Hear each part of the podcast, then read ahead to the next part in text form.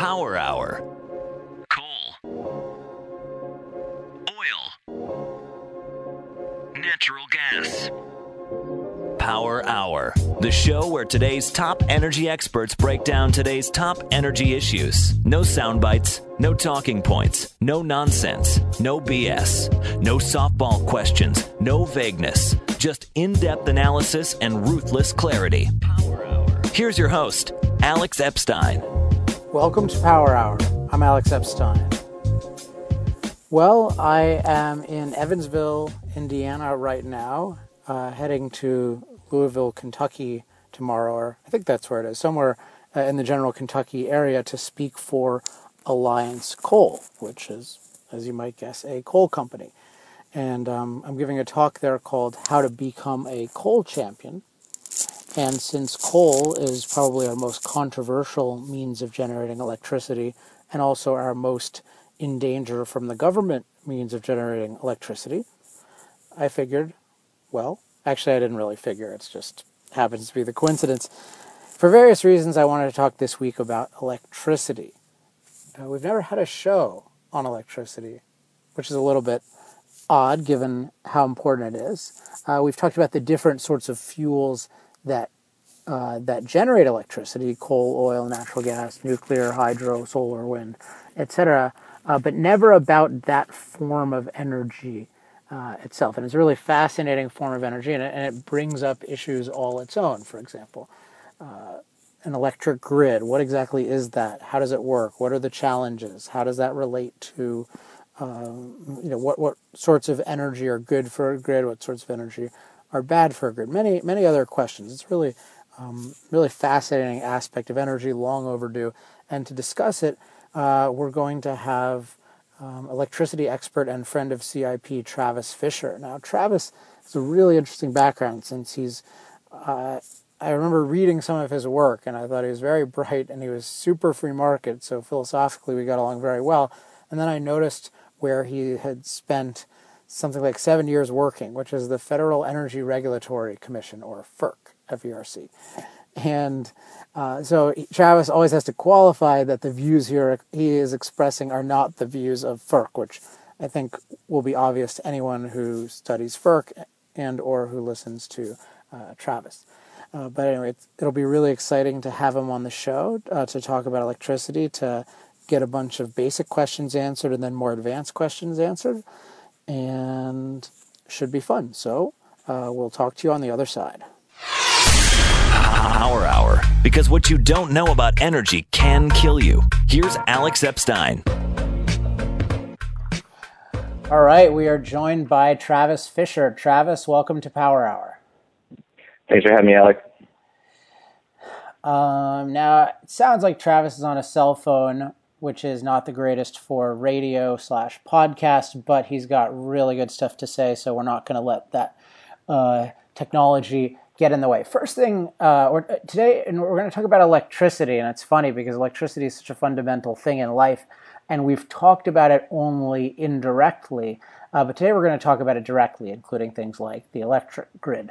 Uh, but the first thing is, and this this comes up just from my experience talking to people.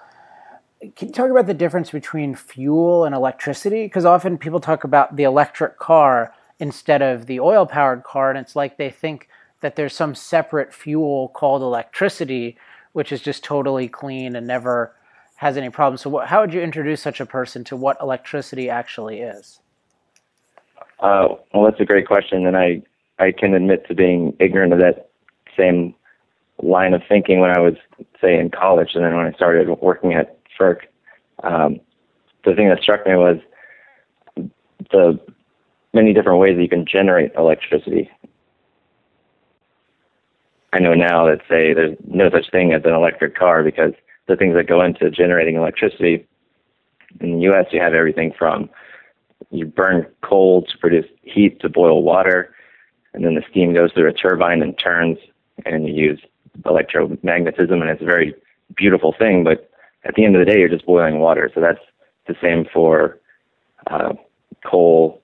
Natural gas has a lot of the same qualities. Uh, you're just trying to turn turbines. So there's a bunch of different ways to do that.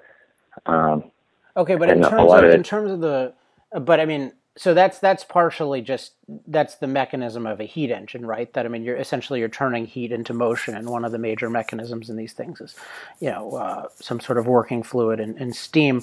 Uh, but in terms mm-hmm. of the the sources, it's just it's uh, one one guy I talked to calls it the coal. It's, it's not an electric car; it's a coal car, or it's it's a exactly. gas car. Exactly. Um, I don't have the newest stats in front of you, but something like uh, between 40 and 50 percent of our electricity is generated by coal. So yeah, if you're driving an electric car, the source of that energy was actually you know the dead plants that got compressed into coal. So it's it's not as if you can drive a 100 percent clean car, quote unquote, because uh, first of all, you have no idea where the electricity came from if you're just plugging your car into a socket in your garage. Um, tell you know, where that power came onto the AC grid, and then it just gets scattered and then uh, ends up at your house. Um, so there's no way, there's no way to be 100% sure that you weren't running your car on, say, coal or nuclear or gas. Well, and of course, there'd be nothing wrong. Uh, I mean, to say the least, there'd be nothing wrong with that. And it's, it's just striking to me how how high up this goes in terms of people have PhDs and and know this. A friend of mine, whom I won't name because uh, then it would implicate her family, but has a very educated uh, father and very educated relatives, and they were just. I think they were talking about oil or coal or something like that, and at some point she pointed out, like, well, you know, you know, you're using it for electricity, and I think they just thought that we use fossil fuels for gasoline. Mm-hmm. Like that, that was the that was the extent of it, and electricity comes from the wall. Um, yeah, and I guess I guess the question to ask because, because clearly the, the goal is to break down some sort of fallacy that they've built up. I don't know what their vision of electricity is, but I guess the first thing to do would be to ask them where they think electricity comes from and go from there. Yeah, no, I mean that, that yeah. In terms of, I think I think one just more philosophical point that this raises and this this leads to a more in-depth ex, uh, um, exploration of energy, is that producing energy is an achievement. You mentioned the steps of uh, the you know the multiple uh, different processes that go into uh, you know generating any kind of electricity. I think it's just noteworthy that this isn't something that people have had. You know, we take for granted that we can uh, plug in an iPhone and it'll get charged, and yet a, we weren't very good at generating energy for most of human history, and then B, we certainly weren't generate uh, um, good at generating this form of electricity called uh, energy called electricity. What is so mm-hmm. special about uh, electricity? Because it, it, really is a special thing. Uh, well, I think there's a ton of reasons. I think the the thing that you're getting at is that it's ubiquitous now in modern society because it does so many different things when, say, for example, Samuel Insull was helping Thomas Edison build out some of the first uh, central plants they were doing. I think they were using DC at first, but uh, the goal was to replace gas as the source of lighting at night. So that was sort of the initial for us. It was just for lighting, uh, and then it got. I mean, it, it didn't take long for people to realize how useful this was. You can power a motor with it. You can run factories on it, and then there's this beautiful harmony between lighting at night and using mechanical sort of like factory motors during the day. And in that sense, you could keep your generators running basically nonstop, providing light at night and power during the day, you know, for whatever factory you had going on. And that was an observation that Insull and Edison made really early on. And I think it was just almost immediate that this was going to be the fuel, quote unquote. It wasn't the original fuel, but it it's just so useful. It ends up everywhere, and now you have electronics that can run without it. I mean, it's, uh, it's well, pretty fascinating the way. Can you talk about the precision of it? Because that, that seems to be a lot of what is allowed. Like what I can't think of any form of. I mean, as great as an internal combustion engine is, I can't see it. You know, in some way, you powering a computer chip with something like that. Uh, well, I mean, it's it's incredibly complicated when you think about today's alternating current grid. Um, the whole thing is basically on a 60 hertz cycle. So that's the alternating part. Is that current alternates 60 times a second, but uh, and I'm not an electrical engineer. I'll leave that discussion for someone else. But the beauty of it is is that it's a really powerful way to get electricity on say, a, a mass scale. So you have these giant coal plants, for example, that generate so much electricity, and you can spread it far and wide on this AC transmission grid, mostly because of AC's quality of being able to be stepped up and stepped down so that the same amount of power, uh, you have this watts equals volts times amps. So you have, you can step up the voltage to incredible levels and you actually decrease the loss on the line so you can move electricity very far in that way. So okay, well let's um, let's let's jump back. Just I mean we don't have to get into super engineering, but just uh, you know quick thirty second version of alternating current mm-hmm. versus direct current because this is a huge uh, decision, uh, and I mean it still is uh, in the history of electricity. Yeah, for the most part, that's that battle was won a long time ago. Actually found Edison on the losing end of that. Um, direct current wasn't really scalable, is the short version of the story. Um, alternating current is scalable to an amazing degree. Um, most of the eastern U.S. is on one single AC grid. I don't know if people, I certainly didn't know about this before I started working at FERC, but there's three separate AC grids that comprise the U.S. Texas is kind of alone. Then there's a split between the East and the West. There's only three, and really? So, yeah, and that and that's the scale of the AC grid. Uh, you could put power on in one part, take it off in another, and you would have no idea where what exactly where where that electron came from. I think there's there's a lot of interesting points to that. There's some policy implications of that and everything else, but it's just a fascinating physical uh, phenomenon to think about. So, how what would be? I mean, what, what if you tried um, doing that using direct current? How far? How far could it go? Because you mentioned the issue of loss. I mean, anything is going to diminish over certain distances. How quickly does the direct current diminish? Uh, well, I think Edison was. I think Edison was able to do parts of New York City on a direct current basis, but I think his plan would have included multiple plants just in, say, southern Manhattan. So that's that's sort of the scale, very small, uh, as opposed to the original. One of the first AC plans was to build a massive hydro plant at Niagara Falls that would power, say, all the way to New York City that way. Instead of instead of embedding dozens of plants throughout New York City, you could generate the power far away and transmit it in. So let's let's talk about this thing called the grid because we hear about the grid and then there we can get into certain controversies about smart grids and, and whatnot. But we talk about smart grids, which I think is a not a good euphemism, but I don't think most of us even know what a grid is and why we use it. Uh, and let's look at it from the perspective of the base case. And when you first start you know, discovering that you can uh, you know generate electricity, that you can turn something like coal uh, not just into steam but into electricity. You know it seems logical. Why can't we all power our own houses from our own coal plant or our own uh, gas plant or our own windmill? Right. I think that gets back to the the scalability. So the scale economies of say large central plants and i think that was another genius contribution from samuel insull who started building these central plants and he would you would basically be able to to power whole areas just based on one one plant, and that's just imagine uh, the difference between, for example, uh, the efficiency of you know a, a, coal plant versus a diesel generator.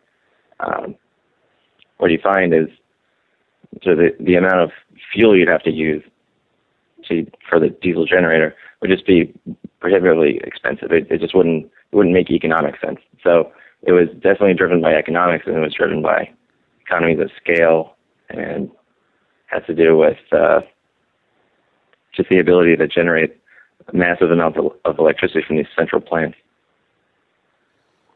Okay, so that I mean, this this is something that obviously exists in a lot of different fields. This this need for um, or, or just the desire to to leverage certain economies of scale, which brings the price within reach of a lot of people.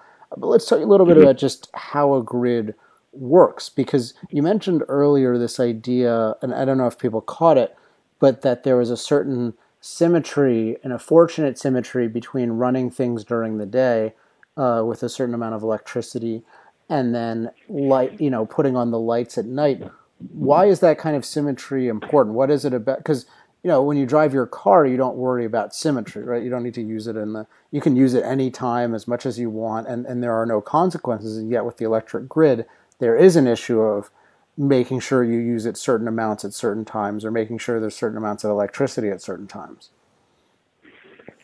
Exactly. So in terms of the in terms of the AC grid, supply and demand always have to be balanced, and sort of uh, electricity geeks talk about uh, supply and load. I'm not sure why load ended up being the term for demand, but anyways, you you have to essentially every time a light comes on, every time you draw power from the grid, there's a generator somewhere that's going to generate just a little bit more, um, and there's I know there's a dynamic there where because it has to be constantly balanced, that's sort of that's what makes the uh, the operations level stuff kind of fun to talk about and there is some harmony still. There is still some, you know, quote unquote load at night.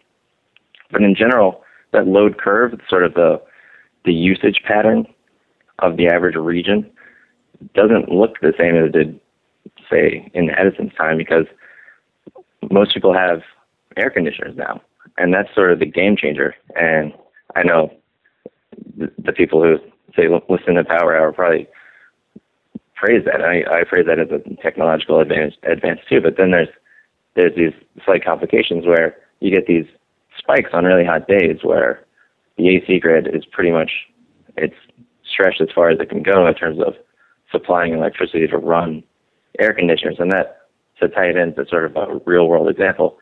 That's why on the hottest days, that's why there's a risk of blackout, and that's why you'll occasionally see alerts or something similar saying if you could just tick your thermostat up just a little bit, it would it would help the grid. It's for the good of the grid, things like that. Um, you'll, you'll you'll actually see uh, if you follow load curves over time. Sort of as people as air conditioning got to be more of an everyday thing, um, you did get especially in the warmer regions, you'd have a big huge difference between say mid afternoon load and middle of the night load.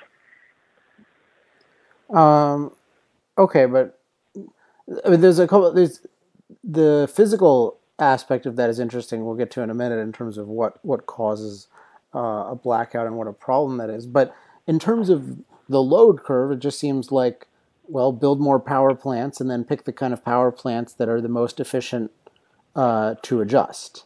You know, to cycle up and down. Exactly. So there's a load following plants. There's, there's terms like uh, you'll have a peaking unit. You'll have a unit that doesn't run very often, but will just match peak load. And uh, those can be kind of expensive if, if you can imagine uh, not running a plant for most of the time and only needing it occasionally. Uh, that's another long story that we could get into. But in general, it's not it's not even as simple as just building one of those plants because again, you have to you have to have the transmission infrastructure to get from the plant to the people. So, um, so is that is that the to, limiting factor that there's not enough transit transmission lines? Uh, that's certainly one of them.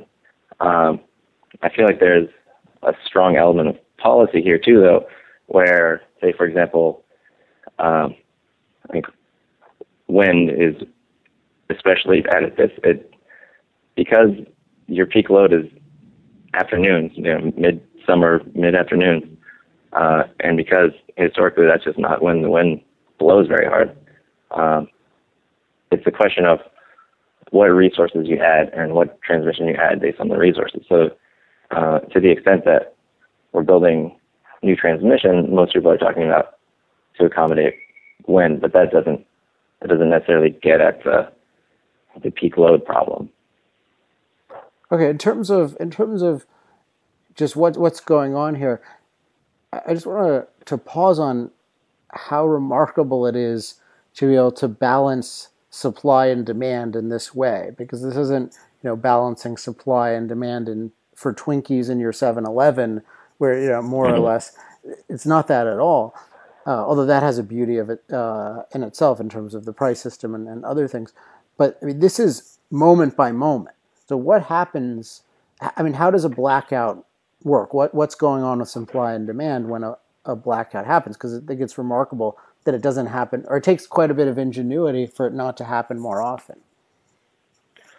Uh, yeah, I mean, the fact that blackouts are so rare, I think that kind of contributes to people's feeling that electricity is just always, always there, always reliable, and for the most part, it is.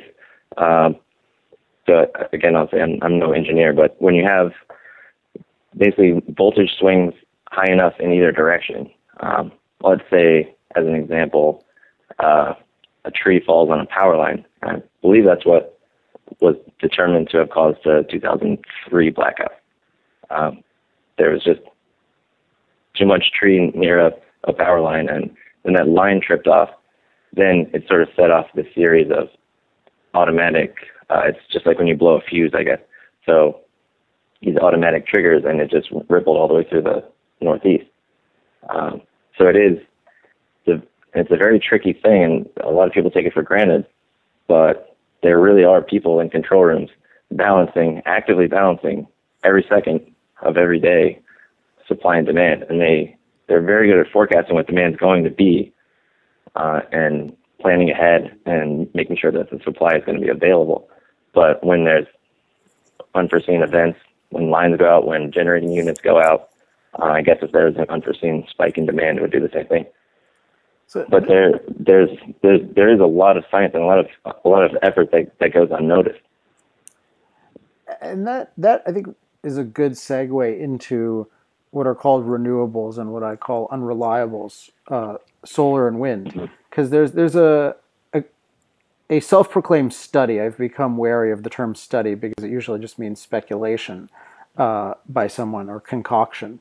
Uh, but there's this guy Jacobson from Stanford who's made a name for himself by creating these central plans of uh, of how uh, the unreliables can power everything. We'll, we'll get into the central planning aspect in a minute, but just just if we think about it, if there's all this precision, it's just how in the on its face it just seems like the most absurd thing in the world to rely on an unreliable source for something that is so precise. It's different if you're heating your pool. There's not as much of a downside if you don't get it quite right and it's the kind of thing that can aggregate and that changes slowly. You know, electricity is either there uh, or it isn't. And if it isn't in the right way, everything can crash. So, I mean, what's the plausibility of when people talk about, oh, 60% of, or 70% or 80% can be powered by solar and wind and everything will work great? Uh, I think that gets to the heart of a, a pretty fundamental issue of just is it an engineering possibility or is it economically rational? uh, you usually when you read those studies, it has a lot to do like there, there's a remarkable amount of uninvented technology being used in those studies. Uh, that's a great for, that's a great for, term, by the way, uninvented for, technology. For, example, you'll hear things like utility scale storage, and at the same time, if you read the news, you'll hear about bankruptcies and A123 systems and other companies that were designed to fill this niche and they couldn't do it. They couldn't do it cost effectively. So there's a huge difference between this centrally planned, a very technocratic way of approaching the electric grid. And I, I guess if you if you sunk enough money into it and you didn't care how much electricity cost, you could do some of these things. You could build out enough wind to basically meet average load and then have enough storage in different capacities, batteries or pumped hydro storage. There's different ways to do it because um, you can't directly store electricity. Either store it in a, a chemical reaction like a battery, or you store the potential energy in, say, falling water. But long story short, you can't store electricity. So a lot of this, these studies that talk about massive amounts of renewables that you can use, um, it's really it, it, it relies on something that just hasn't been proven. Number one, and is just super expensive. So I, I'm also really skeptical of these studies. I I tend to skim them, and I just see that oh, they're talking about storage and demand response and other like things that just haven't really made a dent at all. And and I think that applies to more micro levels too, in terms of implementation. Even if even if you had a good, reliable, even with with sound technologies that even work. I mean, this is something that doesn't even physically work. There's nothing physically remotely resembling this quote unquote possible thing. Because even once you have that, there's huge jumps to make it economic. And then there's huge jumps to implement it in different contexts. It's not like every region is the same and you need new kinds of equipment. And then there's just the, the I don't think there's an appreciation of of how much thinking went into things working now. It's not that someone just mm-hmm. came up with something in a lab and then it worked for everyone. I mean, there's a reason why we all have jobs why there are a lot of people who have mm-hmm. jobs in the electricity industry, and it's because this stuff is really difficult. So this idea of I like you call it uninvented technology, mm-hmm. the idea that that that that is it's legitimate for someone to mention a whole bunch of uninvented technologies and which are also unapplied technologies and uneconomic technologies and call that a plan and then be considered morally superior to the people actually producing the electricity is uh, is a sad state of affairs. I agree, and I haven't been on the operations side of the electric grid. Um, anytime I've talked to anyone who's on the operations side of the grid, um, I'm always fascinated by it. They're they really are experts, and I guess I guess the trouble is if it it could be trouble. It wouldn't it wouldn't be trouble without the kind of policies that are trying to be implemented on top of this. But I guess there's they're they're too good. They've done too yeah. good of a job, and people have taken them for granted. And I think in sort of a I don't wish bad things on sort of the next era of electricity grid, but it is going to be interesting when when these policies do come into effect, say state renewable portfolio standards and things like that, and there are operational problems. People are going to start asking those questions, but they just don't know enough about the grid to ask those questions now. They definitely didn't know enough about the grid to ask those questions before those policies were, were passed at the state level. It's just one one kind of fun thought for me because I've been thinking about it lately about this issue of of technologically possible uh, versus economic, which I think is a really important uh, distinction because economic ultimately means uh, is is a pretty good proxy for what actually promotes uh, you know individuals' lives. Whereas the fact that you mm-hmm. can that you can get some sort of physical outcome in a lab means absolutely nothing by itself if no one can afford it or if it's used as a pretext to destroy what people can afford. But even there, I've thought. So I used to say, okay, well, it's not the same kind of problem, and yeah, you could theoretically. I mean, you can't say you can't do it, but it's worth thinking through. I think in practice, what it would mean, what it means to do something incredibly, incredibly uneconomic. What it means uh, to try it. It's kind of like, well, you know, Stalin can try to feed people using his Lysenko policy, and it's not economic. Yeah, that means everyone starves. That's what it means that it's not. And you could say, well, and because part of the problem is your resources are not unlimited. So what it means that it's uneconomic is that you're throwing in um, unbelievable amounts of resources which have other very strong needs into this arbitrary project to meet this alleged environmentalist fantasy of a solar and wind powered society. So let's say you spend eight times more on this system. Well, this is a very big part of the economy. This isn't a small part of the economy. So then essentially you're saying, well, we need to drive the price of every single good in the economy, both because it's energy is going to be competing for those goods and also because energy is involved in producing those goods more cheaply. And at a certain point you literally starves. I think it's it's because we have it's it's kind of like the electricity because they do it so well. It's easy to think it's easy, and because we have so much wealth, it's easy to think that it's infinite. But it really, really isn't. What you experience both on the level of you can only afford so much when the price goes up, and then that there is literally a limited supply at any given time of physical uh, resources available to people that can be destroyed. Exactly. I I feel like it's from the point of view of the central planner or from the point of view of the person writing the study as a central planner, I think they think it's a it's a fun experiment. Let's move some things around. Well, these are ultimately human beings we're talking about, first of all, but second of all, it's not it's not a fun experiment in the sense that, you know, let's say you raise the price of electricity eightfold. That has real consequences. It's not something you can reverse necessarily. Uh, once you go down that path, these these kinds of investments take years. The lead time on, say, build, building a utility scale plant is years. It's not it's not something you can say, oh well, we tried that experiment and it worked out terribly, but okay, we have these coal plants in our back pocket. It doesn't exactly work that way. And on on the other hand, it's just, and even in terms of the broad infrastructure, say like the transmission lines that you need to connect uh, plants to the grid, it's just in in that sense, all of that is being built out in an increasing way towards these unreliable sources like wind, and that I think will have, especially if you take it to a, a much farther degree, and we're sort of only getting the beginning of it now. But you you take it to the extreme, and I'm sure bad things are going to happen. But by then, it's a little too late. You've already built the infrastructure out in that certain way, and then it turns into, for the uh, Austrian economists we call it malinvestment. You can't take that back. Those are those are dollars and effort already put into that grid.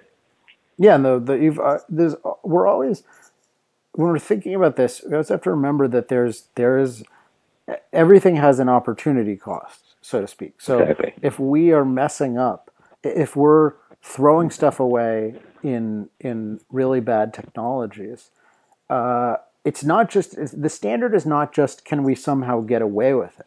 The standard is will this maximize stuff because if you think about just something like your your your growth rate, Eric Dennis is always stressing this to me, like like the difference between a 1% increase in growth rate compounded over 50 years means a completely different society in terms of its level exactly. of technology and in terms of something like whether you can get the the cure that will allow you to live 10 years longer. So when we discuss these things, everything is the mind is unlimited in terms of its ultimate potential, but it's it's but what everything is limited in the sense of there only there's only so much wealth uh, that you that that exists at a given time, and to do something that's going to reduce that dramatically should be viewed as at the very least an incredibly suspicious prospect. And yet we talk about mm-hmm. doing things that would dramatically reduce growth uh, as if just you're just throwing the word climate change around as if it's just sort of a tri- oh it's just growth. And mckibben you know mckibben in his book deep economy and in his book Eaarth talks about about um, you know oh we can't have any more growth. And you know, people just review and just yeah this is a reasonable thing. Yeah, why not? No more growth. Yeah it seems like we have too much stuff already. Yeah and sort of the sick irony behind that is we only have we only have the time available to do these studies probably doing a decent amount of uh, your your writing at night. These people only have the the time and resources to to be able to write these studies because we've come so far, because we've gone into this industrial age and everything is relatively easy. But it then it just reeks of irony because these are the same people using their free time, very comfortable in their air-conditioned apartments, turning around and saying, uh, "Let's let's stop the comfort level here. Let's not go any further." when you know I I would say why not see what we can do? Why not see what the potential is? Yeah, I mean, for most of us, well, certainly for most of us in Southern California, given how much they already jack up rates or they restrict production, paying our electricity bill is not a fun time of the month. And even if you make like a lot of money, it's and, and you, then you have a bigger house. It's not a trivial thing uh, to do. I mean, mm-hmm. you, you can easily pay five hundred bucks a month um, and you know that that's just you know you wouldn't want and that, that just seems like one thing but of course i mean it is one thing it's a very important thing but then you're the thing with energy is since it's the it's called the master resource the blog that we both write for you know it's it's the mm-hmm. resource that powers that that makes possible all the others increasing that means everything becomes more expensive and in shorter supply uh, and increasing the price means that decreasing the price means everything becomes cheaper. So if you theoretically made it cost zero, that essentially means you can produce anything you want. So that's yeah, exciting. Which yeah, but for some reason that's a nightmare for the average environmentalist. I, I, I can't put my finger on that. But uh, the the idea that energy itself is bad because uh, honestly, when when whenever you talk about energy becoming cheaper, it's almost like they balk and they they just think, well, that's a problem. Uh, you and I probably look at that and say, this is amazing. We can do so much more because it's it really is the fuel of life. It's not it's not just a means to just anything. It's really it's fundamentally the means to live your life the way you want to. Yeah, so it's I think it, it gets directly into the the what what the philosophy of environmentalism amounts to because they can always say, oh yeah, we're using too much energy, and then the and it's because you know because it's causing global warming, and then but then that's easy to to see if that's the real motivation. So I'll ask, okay, so if let's say burning coal had no adverse effects whatsoever, physical effects, would you say, let's use as much energy as we possibly can? Will you join that cause with me? How many will say yes? Very few. Very few will say, because there's obviously something else, and really, I think something primarily about using energy that that bothers them, and that's simply that. I mean, energy mm-hmm. is the means of amplifying productivity. What is productivity or creation? Create. I mean, it means it means taking something that's less valuable to you and turning it into something that's more valuable to you. Well, valuable to you as what? It's valuable to you as a human. And the whole idea of environmentalism is we need to stop focusing on the human as our standard of value and start focusing on the non human. We have to give non uh, humanity a value apart from and ultimately above humanity. So the very act of production mm-hmm. is an immoral act insofar as you believe in a non that the non-human has uh, intrinsic value. So if you just magnify that, you say man is going to keep changing things into a more valuable form, that's the ultimate immorality by a non-human uh, moral code. Exactly, and especially when you see spikes in production, like we've seen with natural gas recently. Uh, natural gas, when it was less abundant, was a little more palatable to environmentalists. Like I, I know you, you know the story of the Sierra Club.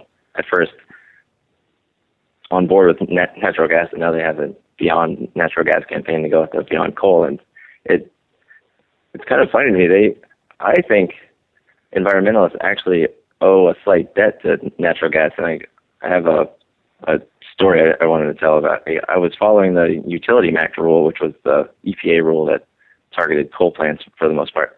And what it was going to do was shut down a bunch of coal plants. And most people that were against this rule were talking about reliability, and what it was going to do to generate electricity. And at the same time, in almost sort of a magical way, it was just really good timing, I guess. Uh, there's this new abundance of natural gas and natural gas combined cycle units. There's a certain type of natural gas unit that's pretty efficient and really, compared to coal and nuclear, very easy to build, very fast to build. And it's turning out that instead of being, say, the bridge fuel to wind, and I'm not sure it's going to be that, uh, instead it's been this nice, uh, comfortable replacement given the low price. It's been this nice, comfortable replacement for coal. So as the coal units go off because of these EPA rules, long story short, the price impact, the increase in the price of electricity, we may not even feel because the fracking boom basically enabled a smooth transition from coal to gas with, with I can't imagine that the price spike will be anywhere near what was originally forecast. Uh, something in the, I've read something like 12% range. There's no way it's going to be that dramatic anymore. And what I was sort of what I, what I thought when when I saw the EPA rule at first, I thought this is going to be a disaster. People are going to clamor. People are finally going to realize that the EPA is being too strict. Uh, long story short, I think environmentalists, uh, I think they they owe something to fracking for taking the heat off because there would have been some heat. There would have been people would have started asking why did my bills go up, and they'd have to say, well, we passed this rule that basically closed down whatever percentage of coal plant. and instead you get the seamless transition, but it was enabled not by any kind of government subsidy or anything like that, but it was it was a fracking boom. Yeah, I don't think they're too grateful given given the beyond gas campaigns. There there's those this there's this general phenomenon of it's the same ingenuity that allows the businessmen to create the best things under freedom. When they have restrictions there's they still do fairly ingenious things. And unfortunately people if they morally don't object to the treatment people can get the idea that well it doesn't really matter. Because look you know as there's a line in Atlas Shrugged you know oh you'll do something. And that's that's the view of mm-hmm. the energy industry. You'll do something. And then the other thing that, that greases the uh, the wheels I guess is that it's just the whole morality of it that it's viewed as the right thing. So in California we have really expensive electricity but people take it. In Europe people there's not you know in Denmark super like expensive electricity people take it because they're told that it's the right thing to do, and it's hard to get an uprising for people who believe it's, uh, you know, when people don't believe that their side is really right, it's hard to get them motivated. Whereas my guess is that in places like Kentucky and other places, you've got more of an organic support for coal, and those people would be more inclined to stand up than, say, my brethren in California.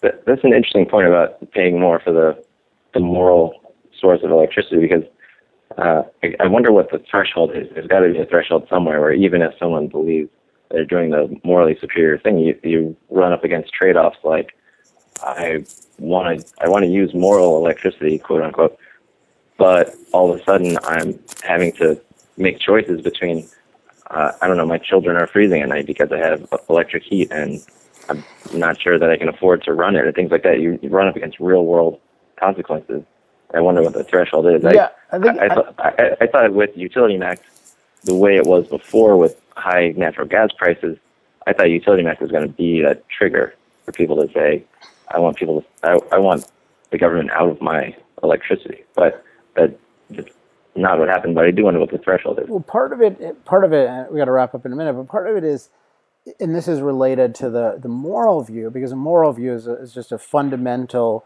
sort of your fundamentally integrated view, fundamental integrated view of what you know is for life and what is against it.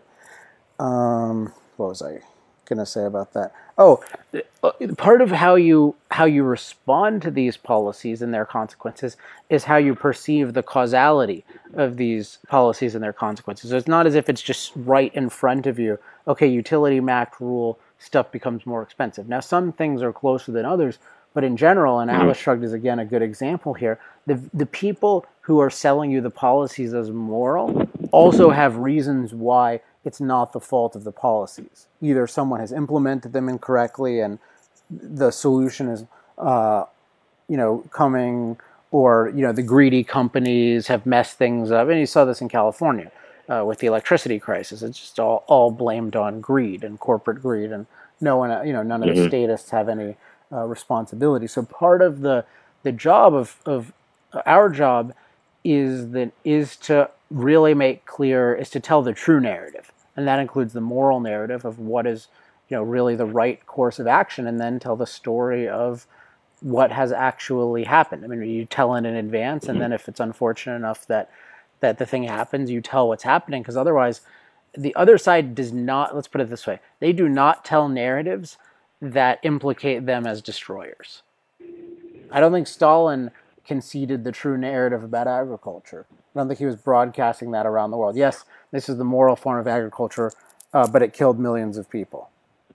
There's, there's always a, the same thing that leads you to the policy leads you to the distortion of the policy, unless you're just, uh, you know, a real kind of uh, follower who doesn't, who's just honestly confused, and then you go to the other side. Yeah, That's I mean, not I, the majority. I, I could imagine. I, I could imagine that some people would want to get to the heart of it and research it in a way that would get past sort of the the spin that, say, a politician might put on it. Uh, and I wonder to what extent that would have happened. But this, the the the fundamental thing that I find this, this is another irony in the in the energy world. Uh, especially with fracking, it really runs counter to the Malthusian narrative. And environmentalists are very keen to point out that, say, oil is more expensive than it was X years ago. And one one thing that's fascinating to me is to zoom out a little more and say, why is it expensive? Uh, and it's sort of this self-fulfilling prophecy. We want to get off certain types of energy because they're getting more expensive. But what they mean by getting off certain types of energy means banning exploration here or there, banning certain types of production. So it's sort of this self-fulfilling Malthusian thing where if you think something's scarce and you try to get away from it and you pass laws that actually force people to stay away from it, then turn around and say, see, it's more expensive. It's, it's, I think it's completely backwards, but that's exactly what I see day in, day out. Yeah, I like calling it the self-fulfilling fallacy. That's, that's what they, because there are these fallacies, but I do think it's a good, I've become more and more enamored of the, the type of question asking, in effect, is this really the issue? That is, so you're telling me you would be, you'll join the pro oil camp if the price goes down, or if it turns mm-hmm. out there's enough for 500 years. Because it really, they, part of what dishonest positions do is they just will gobble up any good, now any any effective argument in their direction they're not they're not making a really integrated case that if we add up all the facts, then mm-hmm. it inexorably leads to their conclusion. They're usually very vague about their conclusion. They just want you to they just want to pile up a bunch of sort of plausible intellectual junk and then and then say, look how much stuff I mean McKibben likes to do this. You know, look how much stuff is in my favor. We're running out of it it's dirty and it can even contradict. And you say, well, shouldn't you be happy that we're running out of it? Won't the market then take? No, no. It, you know, they want. Well, they don't want to do that. Yeah, it seems to work really well in the short sound bites. Um, I think it it breaks down when, uh, for example, when you and I went to the the climate rally in D.C. When we would engage folks, their arguments would go from they they had so much confidence at first in their arguments, and then we'd start probing. We'd start asking questions. Where do you think electricity comes from? What would you do if, say, the wind wasn't blowing and you needed to power something very important like a hospital, for example?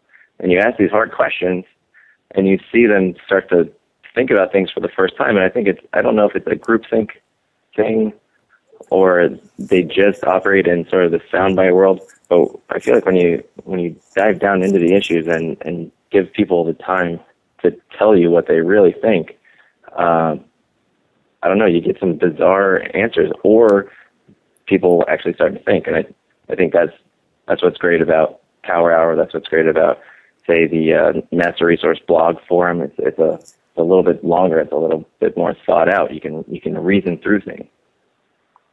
Yeah, I mean, you do get those. It's always very heartening to get the the thoughtful reactions. I don't I don't remember any of those. And it's it's one thing for people to become a little bit more timid, which is at least a little bit more respectful, but you you have the, I think you have the all time money quote from someone in that clip. I think that that might be the most viewed clip in CIP history, where you, what you went up to the guy and what did you, I don't even know even know if you're speaking in well, that clip. That was a fascinating one because uh, the person who was filming uh, was actually one of the one of the phones had just gone to the too cold to operate mode. uh, so she, she was sort of fumbling with the other phone and finally got it going because we'd already engaged these guys. And they were more than happy to tell us that they were pro blackout. That was sort of the the thrust of you know the t-shirts that we were wearing. If you were uh, anti-fossil and anti-nuclear, you were pro blackout. And most of the people we talked to said, "Wait a minute, that's not right," and back up. And what do you mean? This guy went straight for the absolutely, absolutely, I'm pro blackout. Let me tell you, I don't even the, the the clip kind of speaks for itself, but the the camera woman said that sounds like suicide to me, and he said, yeah. He admitted that he would rather have a pristine planet with no humans on it, meaning everyone dies, rather than you know abundant energy and human flourishing, things things that you and I value that I think all human beings ought to value. But it's shocking when you come across someone who goes right to the heart of it so fast um, usually people, I don't know, usually usually people stop and think about it and, and think, wow, this is this is really the consequence of what I'm talking about. Uh, this guy had sort of dangerous clarity of mission. It was just I I hesitate to say what he might be capable of, but it sounded I mean it sounded just awful. I mean I, I can't even I can't even explain it. So I, I didn't talk to him for very long, but it was uh, it was shocking. All right. Well, on that happy note, we need to uh, we need to wrap up. Uh, but I think you know what we can take away from this is that uh, you know regardless of whether people are as explicit uh, to us or even to themselves about the consequences of certain policies, uh, the fact remains that electricity generation is an enormous achievement. We want to do it as well and as much as possible, and that you know, it's it's a it's an it's an already present danger and a possibly much greater danger to uh, uh, to restrict it. So it's it's a value we need to take seriously. And uh, yeah, Travis, thanks for thanks for being on the call. Thank you, Alex. I appreciate it. I'll come back anytime. Thanks again to Travis Fisher for joining us. I thought there were some uh, really really interesting issues discussed. And the, the one you might have been able to tell that, that affected me most was just the issue of what an achievement it is to have a reliable electric grid. And there's this, this almost perv- perversity, I think that's the word, perversity, perverseness. I'll have to look it up. Or maybe, maybe both are words. Uh, but anyway, I'll go with perversity. This is perversity to things that work really well are assumed to be very easy to do. You often see this in business if you run a business, which I, I happen to, if you just study it, where there's a lot of people who just have opinions on, oh, you should do this, you should do this, you should do this.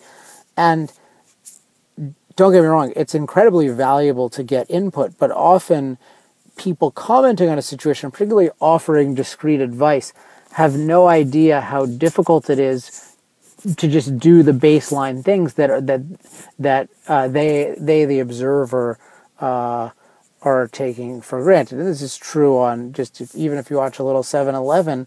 You know, running a business and having studied a lot of business, I just really respect how well a 7-Eleven runs. And I hear some of these quote unquote intellectuals who talk about how they can reconfigure the economy. I have my doubts as to whether they could even run one uh, 7-Eleven. It's it's just really important to take uh, an appreciative perspective on the world. One one really good way of doing that is just studying the history of how things have been and what achievements were required to get them to the way uh, they are now. I'm just I'm just right now. You know, there's really nice weather in Evansville where I am at the moment, and it's just there are cars everywhere. And what does that mean? That just means people can go wherever they want, whenever they want. They can explore all sorts of different aspects of life. And that's really something remarkable and, and really unprecedented, except for the last hundred years or so. And that's that's an achievement. But how many of us thought of that when we stepped in our cars today? Not not many. But if we don't think of that and we don't understand, uh, you know, understand the edifice on which this depends, uh, both the productive ability of the producers and then the freedom uh, which that productive ability depends on, then you know we find ourselves you know either slowing progress, uh, destroying progress, or simply not achieving as much progress as, as we could. And that's one point that came up toward the end, is that you don't want to think of it in terms of if we saddle ourselves with solar and wind, will, will the world come to an end? Well, probably not. But the issue is if we saddle ourselves uh, with solar and wind, when it when it amounts to saddling because they're so inferior, or that the fact that we've done it so far, that's making life worse now. That means people are dying earlier who didn't have to die. Earlier innovations aren't being made. There's just this mass amount of invisible destruction uh, because you don't know exactly what it would have looked like if you were free to use the best, but you know that the freedom to use the best is so important. So that's that applies to everything, and then in this context, it applies to uh, electricity. And with that, I'm gonna go. I'm gonna go to bed. Go get prepared for my uh, Coal Talk tomorrow. I hope they tape it. I'm, I'm really, really excited. I always love getting to talk to industry and how to be a coal champion. That's definitely, definitely right up my alley. And just to be able to help people who are, who are every day they are going to work. And whether people are know it or not, it's so that it's it's the reason that you know I can I can plug in my iPhone and know that I'm going to get charged. I can turn the lights on and know that they're going to be on. Or you know, to take a more extreme example, than a hospital can know that it'll work. I mean, these are the people devoting their lives uh, to doing that, to really being the fundamental, uh, you know, power of civilization, and they certainly get completely uh, mistreated for it. And so I think it's it's exciting to be able to to give give them a way of thinking that I think will um, you know make them even appreciate their work even more. Although coal people tend to be the most appreciative of their work, I think.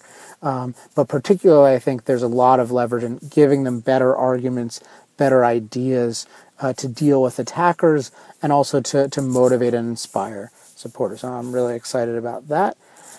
And that'll be it for this week. As always, if you have questions, comments, love mail, hate mail, email me at alex at industrialprogress.net. Next week, we'll be back with another great guest, another great topic, and possibly one of the biggest announcements in Power Hour slash CIP history. It's not a Power Hour announcement, but it's a CIP announcement. Think it'll be next week, so stay tuned for that. Until then, I'm Alex Epstein. This has been Power Hour. Power Hour. Life, liberty, and the pursuit of energy. Power Hour. The antidote to shallow thinking about energy issues.